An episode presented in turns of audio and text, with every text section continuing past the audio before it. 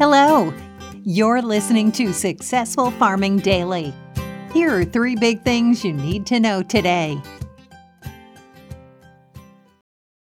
It's Wednesday, April 27th. Our first big thing is soybeans surged in overnight trading on concerns about the supply of cooking oils globally. Farmers in Canada will reduce canola planting by 7% to 20.9 million acres, Statistics Canada said in a report yesterday. That's also down 6% from the prior five year average.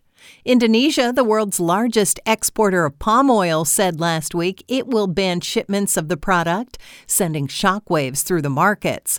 Prices relaxed a bit after the government said the ban would apply only to certain types of palm oil and not crude or derivatives.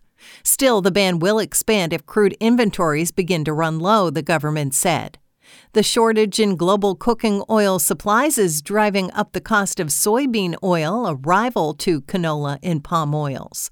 Wheat futures plunged in overnight trading on some profit taking amid recent price run ups.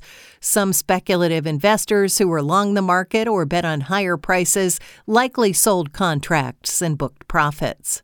Fundamentally, not much has changed. About 27% of the U.S. winter wheat crop was in good or excellent condition as of Sunday, down from 30% the previous week. The Department of Agriculture said in a report. 32% of the crop had earned top ratings two weeks ago. 11% of the crop was headed at the start of the week, well behind the prior five year average of 19%, the agency said.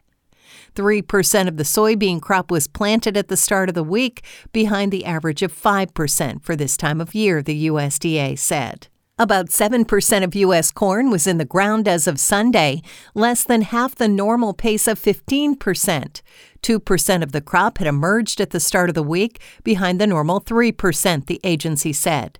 Soybean futures for May delivery jumped 13 and 3 quarter cents to $16.85 and 3 quarter cents a bushel overnight on the Chicago Board of Trade. Soy meal fell 70 cents to $436.30 a short ton, while soybean oil futures surged 2.28 cents to 84.72 cents a pound. Wheat for May delivery fell nine and a quarter cents to $10.95 and three quarter cents a bushel, while Kansas City futures lost 9 and 3 quarter cents to $11.54 and 3 quarter cents a bushel. Corn futures were at $7.99 and a half cents a bushel. Next up, food prices rose again in March as the cost of eating at home increased at a faster rate than spending on food at restaurants, according to data from the USDA. The cost of all food rose 1% last month and are now at 8.8% in the year through March, the agency said in a report. Prices for food bought at supermarkets and other stores rose 1.5% from February and have surged 10% year over year. Food consumed at restaurants registered a 0.3% increase month to month and are up 6.9% on an annual basis. The price gains were widespread as every category listed in the report rose. Meat, poultry, and fish costs rose 1.3% in March and are up almost 14% from the same month in 2021. Egg prices rose 1.9% and gained 11% from last March, and dairy was up 1.2% month to month and 7% year to year, the USDA said. Beef prices rose 1% last month and pork was up 1.4%. Costs were up 16% and 15% on an annual basis, respectively, the agency said. Poultry cost 1.5% more in March than in February and was up 13% year over year. Not surprisingly, the cost of fats and oils was the big gainer for the month, jumping 2.3%, the government said. Prices have surged 15% in the past year. Looking forward, spending on food at grocery stores is expected to jump 5 to 6% this year, and food outside the home is forecast to rise 5.5 to 6.5% this year, the USDA said.